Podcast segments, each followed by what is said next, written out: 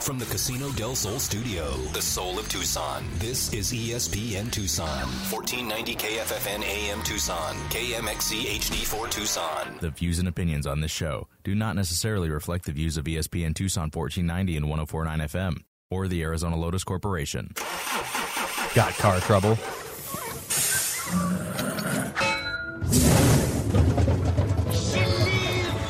Now's the time to talk with Jerry on the Simmons Car Care Shop Talk Show. Call in now at 719 1490.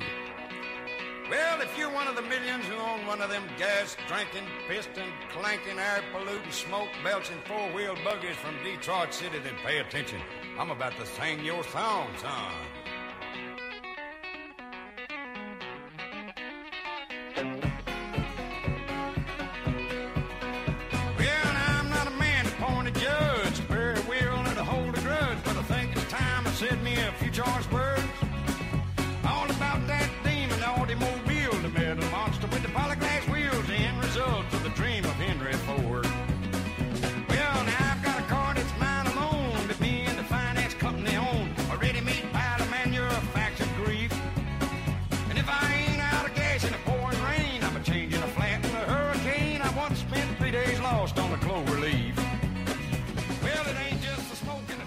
Good morning, Southern Arizona, and the rest of you out there in cyberspace. Welcome to the Simmons Car Care Shop Talk Show right here in beautiful Tucson, Arizona, where it did get a little bit of rain last night, and I really appreciate that.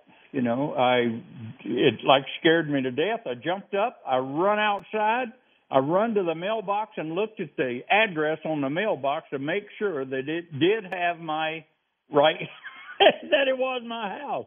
Oh, it was great. It was great. It rained just enough to where when I went out to the mailbox and come back, it was over. I got nine drops of water out of my rain gauge. But hey, it's better than nothing. Today it's supposed to be a little warm again. Uh, they're talking about it was really, really bad. So you know it, uh, the the temperature. But I remember in the 90s, I drove through Phoenix and it was 118 degrees. I drove. I was there when that happened. So it's really not unusual to have hot weather. Welcome to the desert. I just wish we had a little bit more rain, and it looks like we're going to get some probably tomorrow. So anyway, keep the faith. We'll have some water. I'm Jerry Simmons, your host. Along with me riding shotgun this morning is Jim Mooney from Frontier Towing for all of your towing needs. Jim, are you on board yet? I'm on, Jerry. Good morning. Remember, it's Super Good Safe morning. Saturday. I'm on the radio with you. That means slow down, move over, drive, drive with respect. Don't, don't do anything stupid. You know, the standard stuff. Good luck. Yeah, well, you know, we try. Hey, We're gonna say did you get in, did you get rain last night? No, no. I Jim, didn't even did you get, rain last yet. night? I, I didn't even get Oh, nine drops. okay. So Yeah. I'm jealous. Well, I I'm guess very we'll just jealous of, keep- of you and your nine drops. Well, what was so funny about it is my irrigation system on was watering alone at the same time it was raining. I thought I need to go out and turn that thing off. And I said, nope, not as long as it does what it normally does. Sure enough, the irrigation went off just about the same time the water quit. so I did get everything watered anyway. All right. Well, that's good. It it rained. It rained, and I'm I'm sure that everybody had the windshield wipers uh, changed because it rained just enough to where you would uh, need the windshield wipers for about five minutes out here on the far east. But as far as around town, don't know. Haven't heard any weather any weather coming through or anything other than the normal stuff. You know, there's one unique thing about weather. We're going to have weather. It may rain, it may not rain. Sun may shine, it may not shine, it may be cloudy.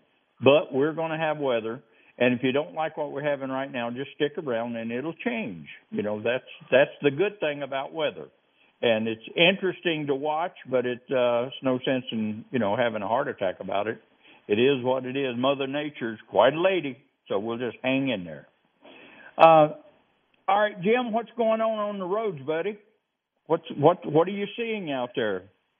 give a traffic update Oh. today. Uh, well, traffic is uh, is flowing along as normal. People are, you know, people are still struggling with the the high gas prices. We hear it daily about, uh, you know, it's cheaper to uh, well do anything other than fill my car up.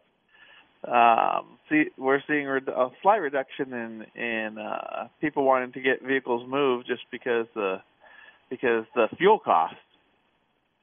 Um, but Right. for the most part, um, nothing uh, other than you know the standard. We're you know the standard. I I'm not listening to Jim on the Saturday, so I'm crashing my car anyway. I I I, I don't know what to tell you guys. You know you know I, I'm here for you.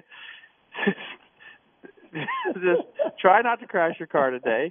Um, that we we're getting we are still getting uh, quite a few uh, breakdowns with um, with uh, overheats. You know, cars that are overheating. The the uh, 108 does not help you very much. Also, 108 with No. uh, with high humidity, you know, makes cooling systems just scream, scream help me. Um, so you know, if you haven't checked your antifreeze or if you haven't had it serviced in a long time, please get it looked at. Corrosion is through radiator systems is highly rampant. Lifetime antifreeze will last the lifetime of the antifreeze, not the lifetime of you or the car. So if you think that you never have to touch it again, well, then you just call me. I'm I'm good with it. You know, that's that's okay. You can call me. and Then you can call Jerry. Say, hey, I I I had this lifetime antifreeze, and it last it doesn't it doesn't work anymore. It's because it lasted its lifetime, not yours. I guess that's maybe that's just a misnomer, Jerry. Maybe the lifetime antifreeze they didn't tell you that it was the antifreeze lifetime, not your lifetime. So, uh, but uh, well, we're we seeing had- it play out that way. We see it play out that way. So It- it- it- maybe Yeah. So maybe the- maybe people some are of the things- the, Some of the things that's going to affect the cooling system is one is a dirty radiator or a plugged radiator or plugged air conditioning condenser up front. Uh, and it's going to slow down when you need the cooling the most. It's not going to be working at 100%. So you watch your temperature gauge or your idiot light climb up the pole. And then first thing you know, you got an overheat problem. And I, I know it's it's kind of hard to handle something like that, but when you get an overheat problem and it goes up like that, what you want to do, this is this is one of those things to keep from cooking your motor, is you roll the windows down about a foot on each side, turn the heat on wide open, and get the rest of the water that's in the cooling system to actually circulate and that'll add additional water to it. And that's a it it it, won't move the needle more than a couple of degrees, but it depends on where you're at when it moves that needle, and it becomes critical for the ones that haven't had that radiator serviced or the coolant changed in the last couple of years. Uh, if you have a lifetime cooling system, and you buy the car and said, okay, I don't have to worry about the cooling system for a lifetime. Uh, Well, don't, as Jim just said, gr- very gracefully, we still think it's probably the lifetime of the antifreeze because Tucson, Arizona, and uh, the western states is really, really critical on cooling systems. And the more you circulate it, we use AC almost 365 days a year here. And you're working at stuff overtime. You're working your air conditioning system overtime. If you don't maintain these things, when they blow out, break, quit, you're going to be in a world of world of trouble. The other thing that is real critical is your water transportation system, the rubber hoses. All of that is a player with the cooling system. If one goes out, all of I don't care if you've got 20 miles on a vehicle. If that cooling system, if the hose breaks on a lifetime cooling system, you need to have it fixed, but you also need to change your service intervals on your antifreeze. The manufacturers are recommended every two year, 24,000 miles or 24,000 miles on the cooling system to keep the coolant fresh and doing what it's supposed to do. So if you lose a hose, you've got you're driving a GM, a Toyota, a Ford, or whatever that's got the quote quote whatever lifetime system cooling system cooling in it. You want to change that stuff out. Two year, twenty four thousand miles. Guys driving the diesels out there, believe it or not, that thing is two years, twenty four thousand miles on a diesel. And some of your diesels have two radiators. They have a double cooling system in them and you just can't just because it's out of sight out of mind and it's not heating up today if you want to keep it that way you need to service these vehicles. And yeah it's a pain in the butt. It's just a pain in the butt. But it's a bigger pain in the butt when you blow a head gasket or uh you're stuck out on the side of the road because everything gets expensive then because normally when a car stops on the side of the road because of heating Everything has expanded to the point that the car does not want to rotate. The motor, the engine does not want to rotate. It's going to stop you on the side of the road. Then you're going to be calling Frontier Towing at 748 1100 to pick this vehicle up and bring it in. That is not going to be a cheap repair. I'll tell you that right now. So what you want to do is stay on top of it. Keep that radiator clean. You can do that at your house with a garden hose. You push it the bugs and debris come in from the front of the vehicle back to the rear. That's how the wind flows when you're going down the road. So what you want to do is back it out. Go to the inside of the hood and put the water hose on it. Spray some uh simple green or something on the outside of the radiator. Let it sit for a couple of minutes and then back flush it you, you're you're just water, water to the fins of the radiator, and push it back out across the front bumper. If you can do that, you'll be surprised. I've seen as much as 18 degrees just for that. That you can actually lower the temperature. Now, we don't have wind in Arizona. I mean, last night it was coming through at about 25, 30 miles an hour, and it had dust in it and debris. And if you're out on the road, uh, let's say you're going to Phoenix and you're running 75 miles an hour.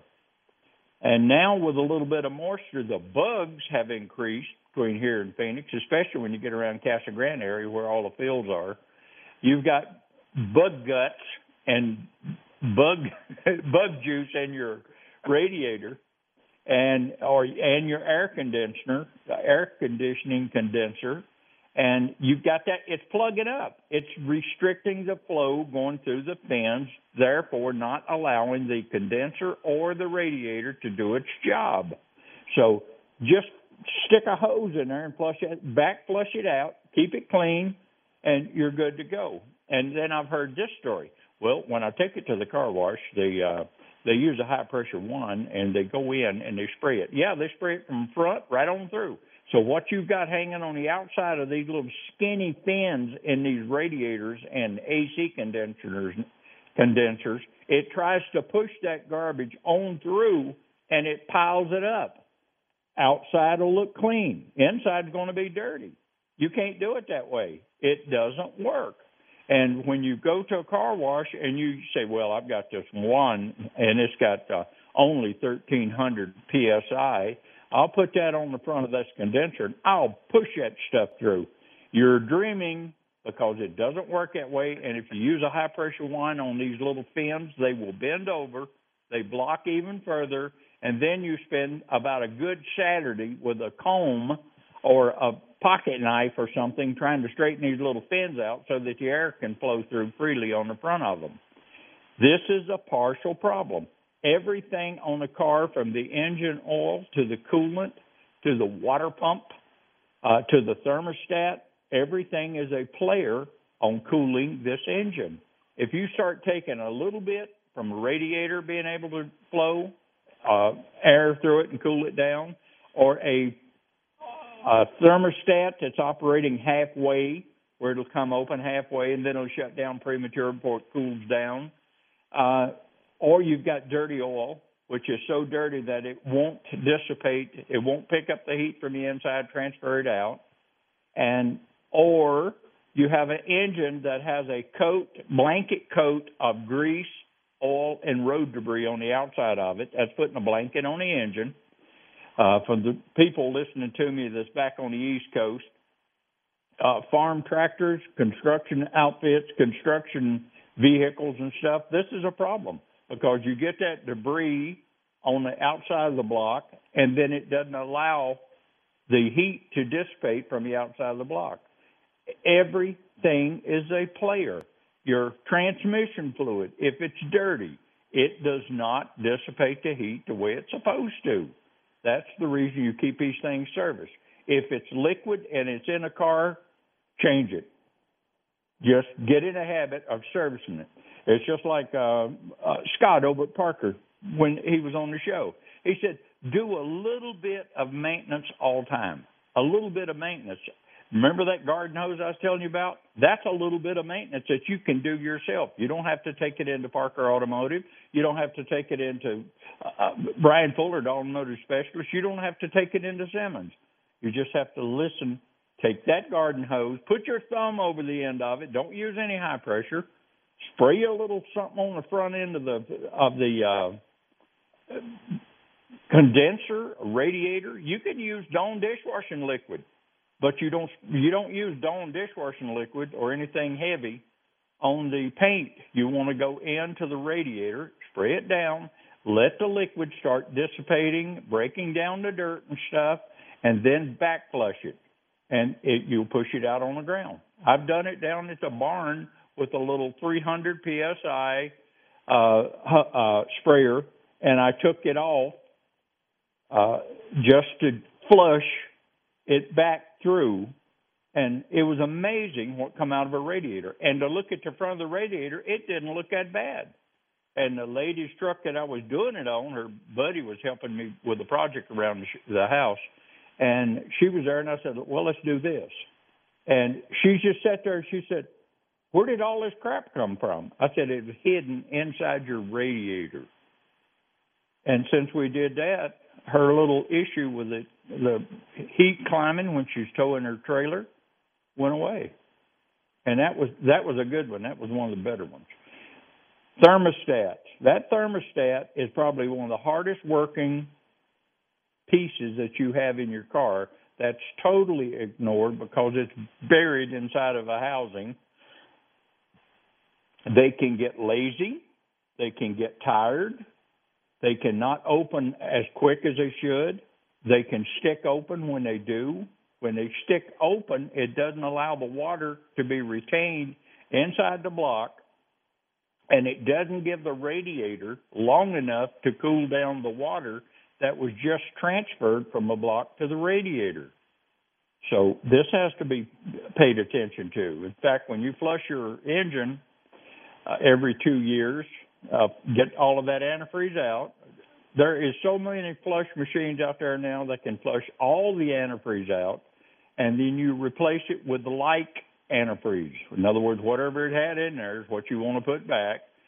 Don't go to mixing the brown with the green because it doesn't work. If you mix anything, if you mix brown, uh, green with brown where you had brown in it, like the GM, you've got to make sure that everything in that engine trans- water transportation system has flushed out completely clean. If not, you're going to create an acid inside your cooling system, and that starts working on the metal components, water pumps, uh, radiators, and then you really have a problem. So when you flush it, don't make sure you use the recommended antifreeze for that system when you put it back together. Anything that has a, hoses on it, hoses last about four to five years. Uh, if you've got one that's about six or seven years old, you say, okay, well, it's running real good. Well, it's running real good in Tucson, Arizona. That's providing that everything else is the way it's supposed to be. Then it gives this thing a chance. There's a buildup of electricity, believe it or not, with water circulating, it creates a little electrical current. When it gets inside that hose, it works from the hose on the inside of the hose outward. That's the reason you'll see these little bumps, uh, look like uh, a snake swallowed a frog or something like that on the radiator hoses. When you have that hood up, you're tracking that, you see one of those little bumps, don't you dare grab it. You grab that thing, you can't tell, and I can't tell when it's going to blow up in your face. This happened to a buddy of mine going to the lakes. Got over on the north side of Tucson, had a little heat problem, raised the hood, check it, and he said, "Oh, it's got a little lump here." He knows better than to touch it. Well, he didn't go to the lakes that weekend. He spent uh, a few hours in the doctor's office or medical or emergency room uh, with uh, second degree burns. That, that that is dangerous. If you're going to play on something like that, it needs to be cold. When you spot it, don't try to rush through it. It's going to cool down when it darn well pleases, and there's nothing you're going to do to help it. One of the things you can do if you've got one like that, you let the vehicle idle. The vehicle idling will circulate the water inside the system and bring the temperature down at idle if everything is working right. So if not, shut the darn thing off and go have a cup of coffee. You know, have a glass of iced tea or something and wait till it cools down. And when you touch the hose, do not touch it where the it's eating a frog, but go down and touch it on the top of the block where the hose comes out of the block. And that way you'll be safe. But they will blow up. I have seen it over and over. Of course, I've been in business 47 years so I've seen a lot of this stuff, and I'm telling you from experience, don't do it. And I, I've seen guys take off hot radiator caps on overheat with no no hoses eating frogs. You take off the radiator cap. No, don't do it when that engine's hot. That thing's got about 17 pounds of scalding water inside that cap. When you take it off, it starts it the second you release the cap pressure, it starts blowing water everywhere. So don't do it. Don't just don't do it. And if you'll do that, uh, you'll be way ahead. Well, it you won't get hurt. And if you keep your radiator serviced on a regular basis, a 2024 uh, two year 24,000 miles, like manufacturers recommend, after the lifetime system has been uh, compromised, then you should be okay. But on the diesels, if you want to cheat, go right ahead. Simmons works on diesels, um, on the mid-size diesels, the Cummins, Duramax, Power Strokes. So does Parker. So does Automotive Specialists. And when you come in and that radiator costs seven hundred and fifty dollars just for the radiator, then you got the labor on top of that, and then you got about a fifty-five gallon drum of coolant's got to go back in the system. Uh, it will get your attention. The only thing you can do, and you cross your fingers, it is. Let me let me clarify something too. It's not a hundred percent, people. It's not a hundred percent. You can go two year, twenty-four thousand miles. You you may still have a problem. We don't know what it was doing prior to you going to the two year, 24,000 miles. Some of the, the radiators now, a lot of them, in fact, they have plastic uh, radiator heads on them, tanks, and then that degrades. Even with the fluid in it, you can have something as simple as a, uh, a seal bust. And you go out and you'll have a plastic tank cracked and that that's UVs. Welcome to Arizona. That'll eat it up. That's the reason you have to go in for regular maintenance.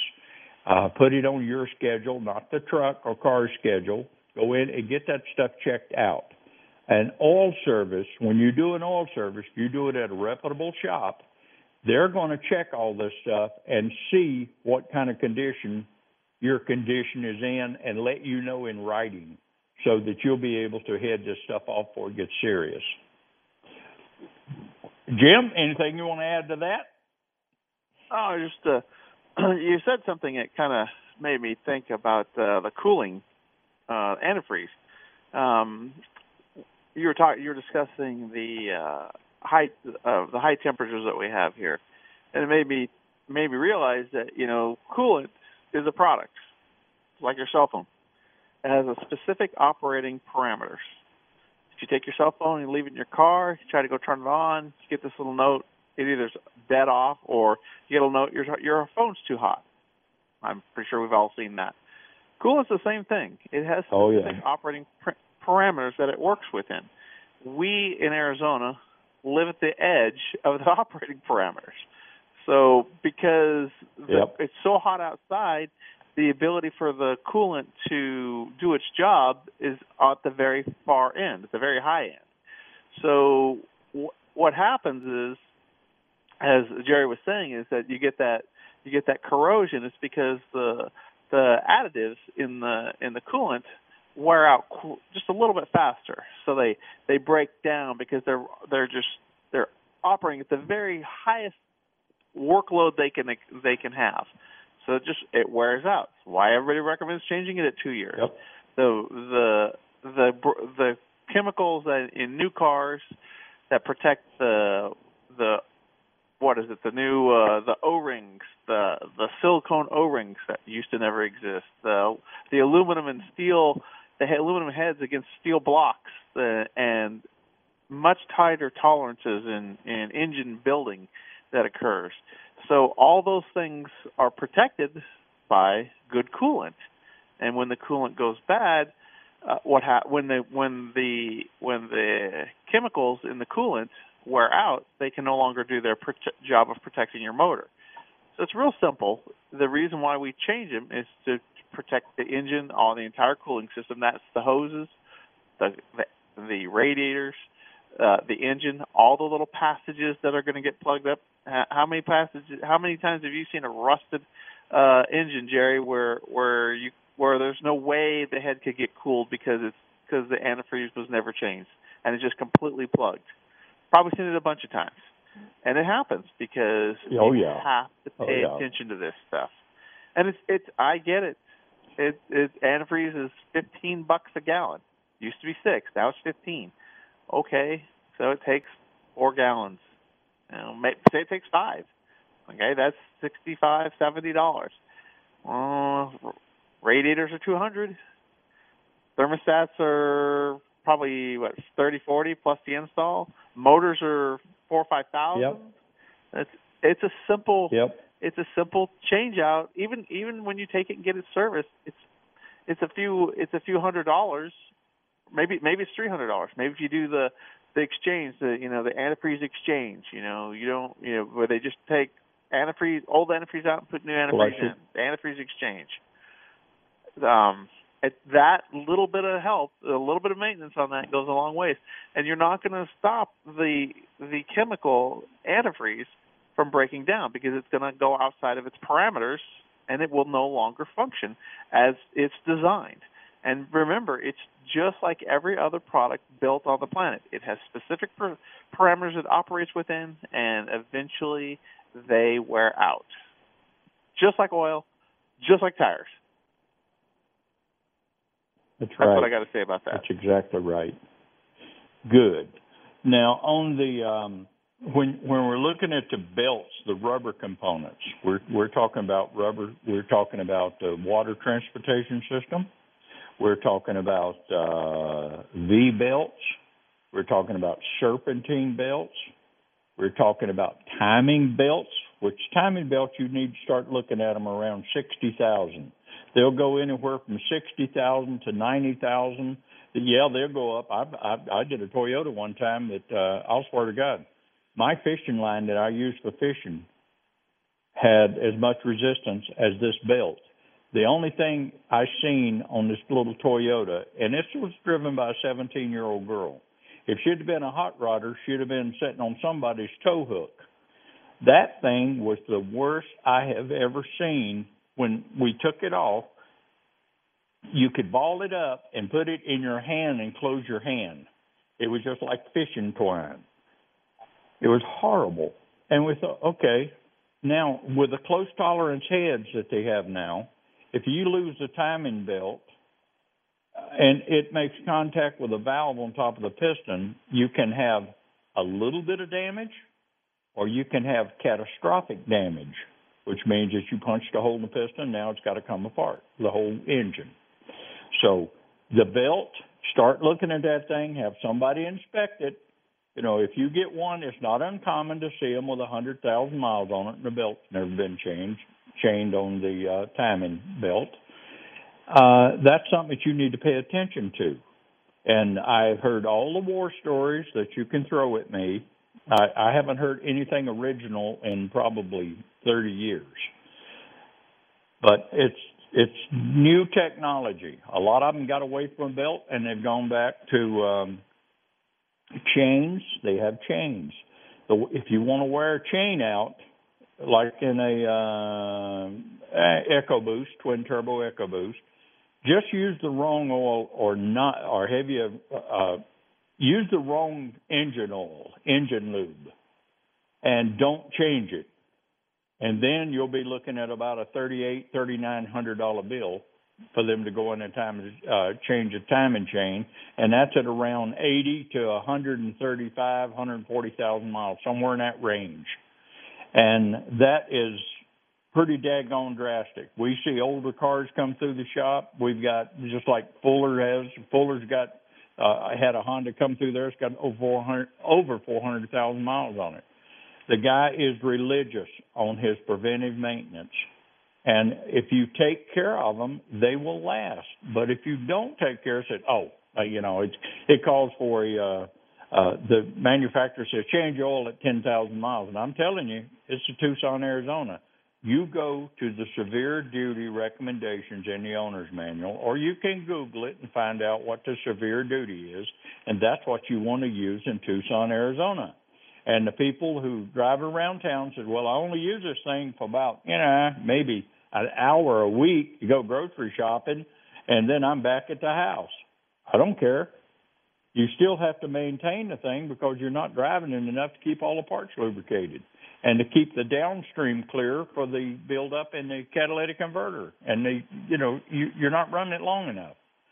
And uh, I've heard used to they called engine um, additives snake oil. They called it snake oil. Okay. Well, a little bit about that snake oil. It's come a long ways, baby. And the gasoline formalization has changed so much it went from protecting the back of the valves to protecting the fuel injection system, and it, everything has changed. When the manufacturers now say add a can of gasoline treatment, part number blah blah blah blah blah, at every oil service. Well, if you have a 5,000 oil service, that's that's good. You can you can do that. Okay, that that takes care of about around six months of driving based on 12,000 a year. And if you do that, every oil change, but if you go the 10,000 mile oil change, uh, and you say, okay, you got 10,000 miles on the brain, and you're going to do this, you're going to add a can every 10,000 miles, I'll guarantee you that that can that you're going to pour in that tank, as good as it, they are out there now, will not do the job as complete. You're going to have some hard carbon still sticking on that thing. It's going to cause you problems. Carbon is in every combustible engine. There is no blocking it. That's just part the nature of the beast. So when you service it on a regular basis, you keep your stuff moving, you keep it out of the engine, you have a better running, more dependable, less expensive to maintain a vehicle. Now, I've, I've told you this so many times I can't even remember. People who maintain their vehicles save 40 to 50 percent over the life that they own this vehicle. The one that has a preventive maintenance problem uh, program, and they they stay with it. You stay with your oil changes when they're due. You stay with your radiator flushes when they're due.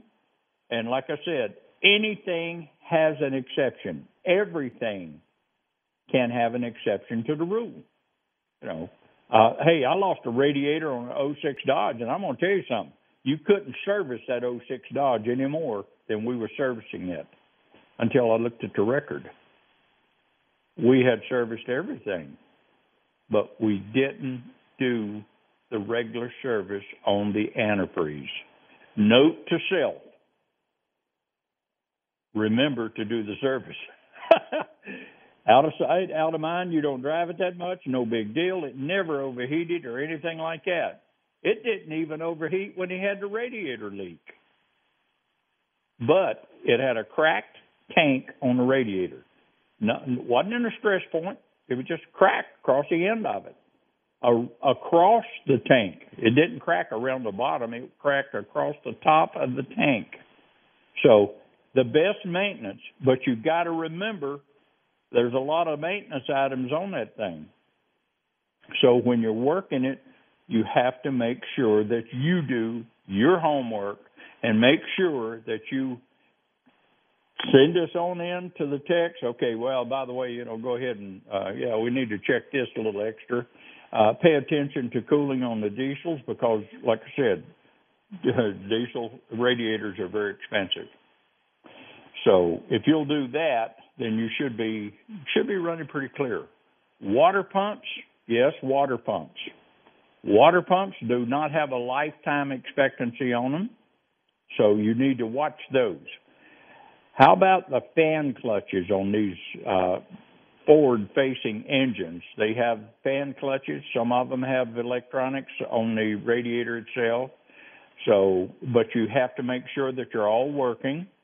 And the fan clutch is only good for about 100,000 miles if you service everything else because you can't service a fan clutch on the front of a, a vehicle.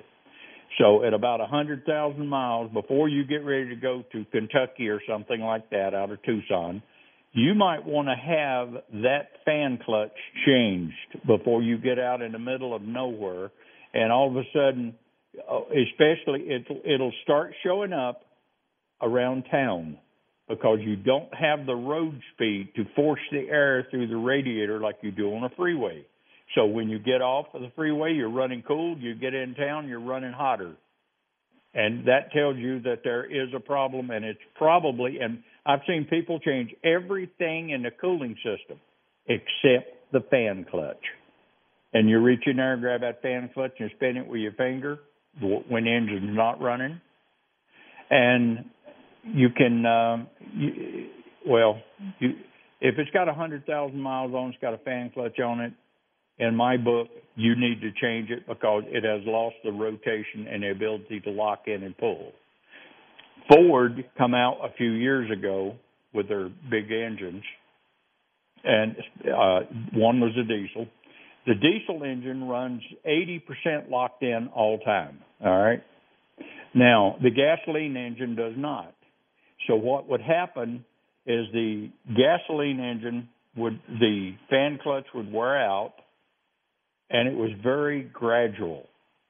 And then all of a sudden you had a problem. And people replaced everything in the cooling system before they actually took a look at the odometer and took a look at the clutch on the front of it and that was that was what the problem was and it's good that they serviced the whole thing and got everything up to snuff, but they didn't complete it. They even changed the thermostats. And some of your uh, vehicles now have twin thermostats on them, so you've got to know what you're working with. That's the reason you get a good quality shop like Parker Automotive, Automotive Specialist, or Simmons and have them dig it out. Find out what the problem is. Find it, then fix it, instead of just throwing parts at it. Too much money is wasted on parts by people not reading an entire article or trying to shortcut something. Oh, I'll just change it. Well, it's got a blown head gasket. How do you know it's got a blown head gasket? There's all sorts of stuff made chemically that you can pour in a radiator and you can actually see if it's got a blown head gasket in a radiator. So it's you've got all you can see it. The biggest thing with a blown head gasket, when you start an engine up and it's cold, you take the radiator cap off and you look down the radiator. This is one of the old stuff, old timer stuff that we used to use on this. If it's once it heats up, and it will heat up, you will have a stream of bubbles coming up inside the neck that you can actually see. It comes up inside the radiator. Remember, there is it's not supposed to be there. All right. So then you can check. You can pull a You can pull a spark plugs out of it, go down the side and find out where the head gasket is leaking and what cylinders it's leaking because it'll leave a different color on the spark plug, like a, a, a brown rust, a light brown rust. And it'll be clean where the water has sprayed in there and the steam with the compression has cleaned the carbon off the spark plug. So there's numerous ways that you can, if you're dancing with this. The biggest thing on a cooling system problem is don't get in a hurry and don't assume. Prove it out, then go in and fix it. Prove it, find out where it's coming from. But don't forget the thermostats on these radiators. When you're flushing a radiator, it's a good good habit to get into. Go ahead and put that $22 thermostat or $32 thermostat in while you're flushing or after you flush your radiator. That's clean now. All right, let's let's find out what that thermostat's doing. Pull it out and put the correct thermostat back in it. Do not change the temperature on the reading of a thermostat. If it calls for a 190, you put a 190 in it. If it calls for 180, you put a 180 in it. The old uh, system where, okay, well, you know, it's running a little hot. I'm going to change the thermostat from a 190 down to a 160 because that's what you used to do in your 55 Chevrolet. It don't work. You got computer controls. They read the temperature on these engines. Everything's controlled by temperature. Your fuel delivery system is controlled by temperature. We used to run race cars. If it got hot, if it was running hot, what we'd do is we'd give it some more fuel and cool it down with the fuel. That's on a racetrack. That's not running to the Circle K or going from here to Phoenix and back. So a lot of stuff to it. There's more to it than it actually sounds like it is. And I hope that you have uh, got just enough information to research it. Uh, make sure that when you go through, don't open a hot cooling system. I don't care what I don't care what your time factor is. Don't open a hot cooling system because your time factor is going to really be extended if you do. You've got to allow for the trip to the emergency room because you just blew up all over your face and in your arms and stuff. Uh, no, let's don't do that, okay? You're talking about super safe Saturday. Let's have a for the weekend warriors out there working on these vehicles. Be be very careful on that. And while I'm on safety on the vehicle, when you are uh, working under your car, if you don't have four stands or if it's the back wheels are on the ground, you make sure you have two stands up front that are rated to carry the load, and you set it down on those stands, and then you get it, you grab a hold of the fender, and you see if you can shake that car off of those stands. Sounds stupid? It's not. So, and if you can't shake it off those stands, then you're pretty safe. If you put four stands under it, you only need to take the tires up about uh, two inches off the ground. Then you shake it to see if it's solid. Set it on the stands, make sure it's solid. I was driving down the road here a few years ago and I seen a guy working on an old Thunderbird. He had it jacked up on the side of the road with the floor jack on the center of the differential. The floor jack had already sunk in on the left side from the way I was approaching the vehicle. And this floor jack was sitting there crooked on the differential, and that guy was under the car. I couldn't help myself. I stopped it and I went out there and I tapped the guy on the foot and I said, "You want to come out from under there a minute? I want to show you something." And he come out and I identified myself so they had a little bit of credibility. And I said, "Step back here and look at your floor jack." I said, I'll bet you a thousand dollars to a donut I can push that fender and that floor jack will rotate over to the side where you were laying and drop that thing on the ground. And he says, I think you might be right. And I said, No, I, I know I'm right. Don't get on that thing unless you've got stands. Get this. He said, I've got two stands in the back of the car. Duh. You know, come on, people, don't kill yourself. Don't kill yourself. Don't get in a hurry. Think it through. There's not a house in Tucson, Arizona that hasn't been built based on a blueprint and a plan. A plan. And so You can, automobiles are the same way. You can't fix one unless you have a plan to fix it. You can't go under a car. If we catch you over the shop going under on an unsafe condition, we penalize you. If we catch you twice in a day, we'll send you home. And then if you do it, uh, hopefully you don't get to the third time because then you'll be replaced. We, we can't. I'm not going to call your parents or your wife or whoever and say, "Oh, I'm sorry," you know, because Jerry was stupid. He uh, he jacked one up and it fell on him. And yes, we did have one sitting on a hook one time. We had it up in the air. He put the stands under it and okay, so he put stand. We seen him putting the stands under it. He knows to put the stand on it, set it, set the stands, put the weight on the stands, then go under. He decided that it was stout enough. He had the stand sitting under about three inches before it made contact with the frame. That hook on the front of that uh, thing that we had a hook to it broke. And when it broke, that vehicle bounced down onto the stands and it broke his ankle. And that was just, he was lucky that he had the stands under there because it would have probably did more than just break an ankle. But it bounced and broke an ankle.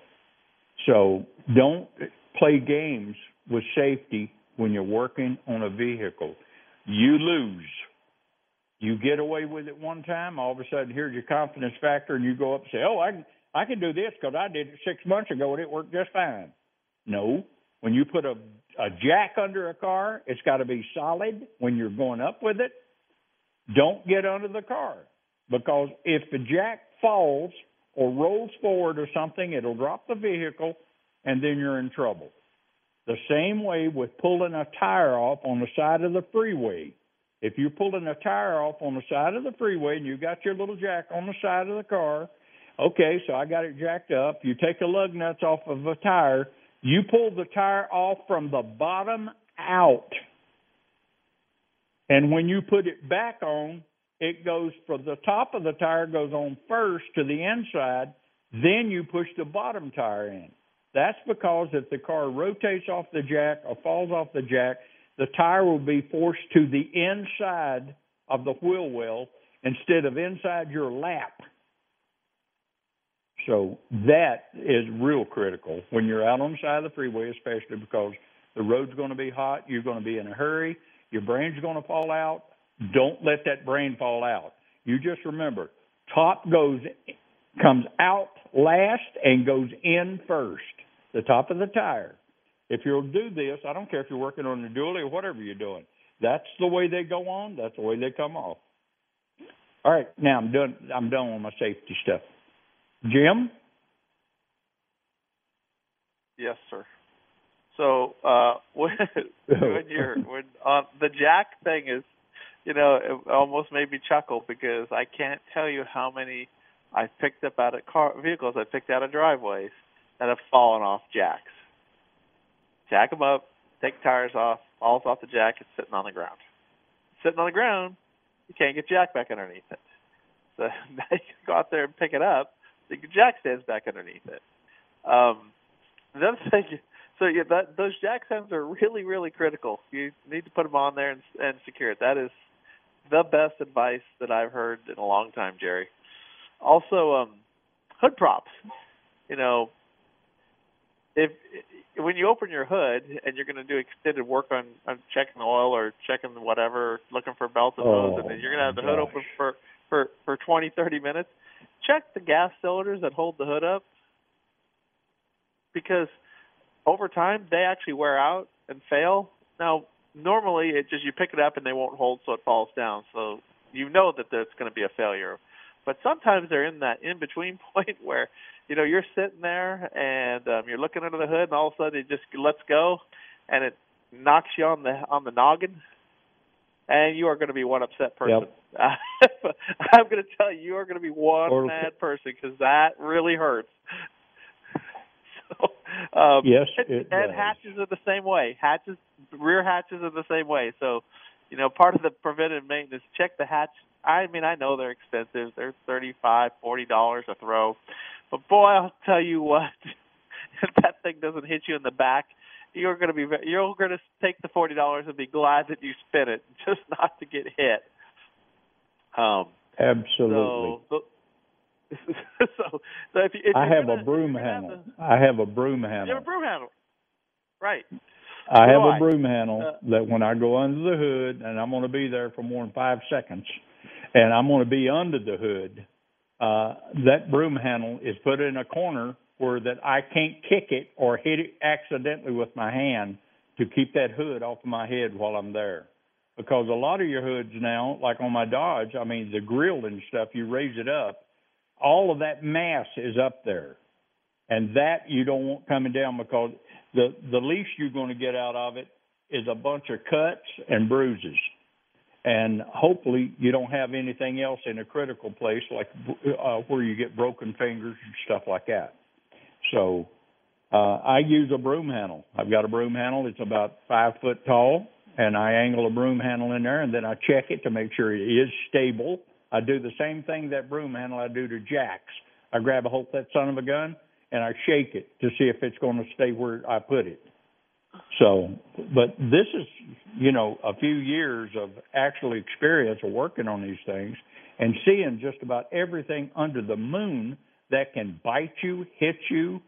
Um, that's like using the wrong tool when you're trying to take a bolt out of a, a something like an alternator, and all of a sudden you use a it, it's a wrong size wrench that you're using on there, or you're using an adjustable wrench when it needs to be a six point socket, and you bust your knuckles open. You know they make gloves now that are pretty doggone. You get a bruise from it, but it won't cut your knuckle off. And the other thing is people working under the hood while the engine is running. And when you're working on the hood when the engine is running, most of your old timers, and I I use that word with all the respect in the world, they can work under there, and they have been there, done it so many times. They pretty much know where the danger points are. The danger points on the hood. What what can you possibly think under the hood could hurt you? How about an alternator that's still running and spinning, and you stick a uh, you, you know you want to you you want to check see if you hear any bearing noise. So you take a stethoscope and you put it on top of the uh alternator and it rolling. Well you've got that thing hooked in your ears and all of a sudden you get it over to the front side and it gets into that little wind fan that's got on these alternators now and it sucks that thing right off. Boy that that that that'll that'll do a number on your hearing as far as one, it it hurts when you jerk those earplugs out, and it's just not good. Another one is be careful when you're under there with your hands. Uh, long hair. If you've got long hair, a lot of people have long hair. I know places where if you have long hair, you have to wear hair nets.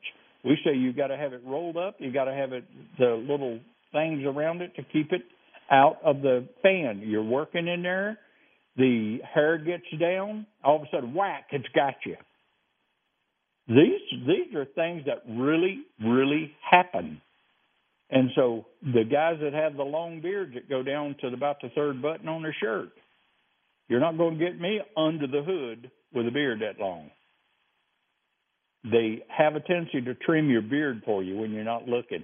That fan under there, if it's got a bad clutch fan, you can actually start the engine. You take that little broom handle I was telling you about, put it in there, and see what kind of resistance you have on that broom handle, not your fingers.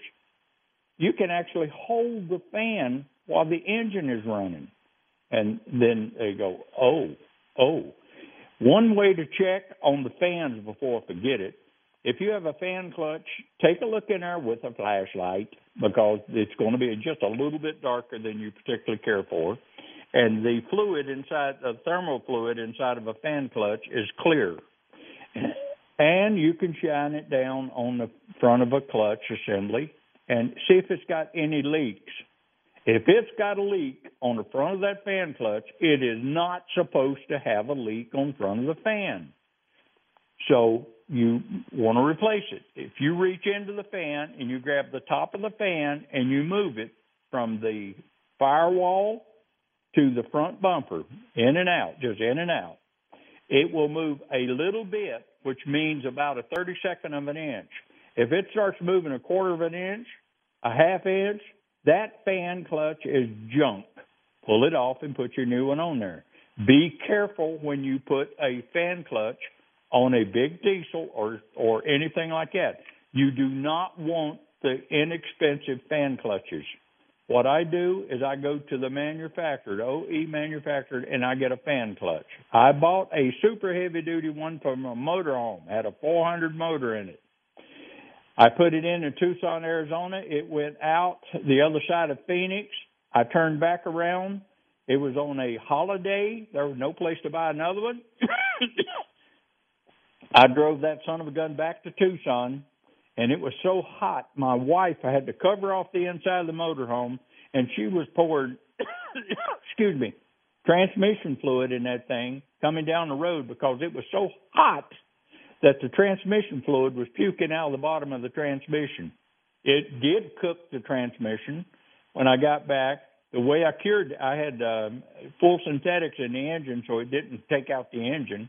But when I got back to Tucson, I bought a factory heavy duty motorhome fan clutch for it. It cost four times what the other one did. However, it was still working when I sold the motorhome. So uh, sometimes you just you don't cheat on things that can keep you out on the road. It's just like uh, tires. When we tell you to inspect your tires, the tire temperatures go up and down like a daggone yo-yo when you're running up down the freeways in the state of Arizona. The road temperature, as Jim and I have discussed on the show numerous times, it'll get up to 167 degrees because the road is just sitting there absorbing heat. And if it's asphalt, it gets hotter than the concrete does. Concrete gets hot enough. Asphalt gets just is stupid. And that will actually cause tires to go up. Dry tires, dry sidewalls. Welcome to Arizona. Have UVs that like to eat rubber and take the moisture out of the rubber and the elasticity come out. And so now you're driving on a piece of concrete as a sidewall and you got all that weight going down on it. It goes up and then all of a sudden your tire starts coming apart. And people go out and they buy one tire. Or really? you better look have somebody that knows what they're looking at look at the other set of the other four tires. Uh, getting the right tires for the car, the speed rated tires. You have cars out there that run 190 miles an hour now. Hopefully, you don't do it on the freeway. But these tires are speed rated, so when you replace the speed rated tires, get ready. You're going to pay a lot more money than you're going to pay for something goes on the bottom end of a Honda with a four cylinder in it. But you need the tire that come on with the car itself because that's what if you have a wreck or something everybody and their brother is going to be looking at everything on that car. That has anything to do with safety. If you put a lesser tire on there and it happens that the problem was caused by a blown tire you've got a problem houston you've got a problem so don't gamble with the safety items on a car. Don't overpay, but don't gamble. Got anything you want to add to that? We're about the top of the hour. Just about out of time there. Um, when you're working on the car, the um, uh, under the hood, uh, you, you you mentioned about r- working on one that's running. I mean, I, I know it's real common practice. You'll unless you're do it for a living and you have that cart right beside you, people will work on the car with the tools underneath the hood and they'll just lay them within arm's reach, which is you know on the valve cover or you know on the firewall or in the in the, on the grill or something. Sometimes you lay them on the engine and oh, you're not yeah. paying attention. so if I've I've watched it happen. Uh, started up when the wrench comes loose and falls down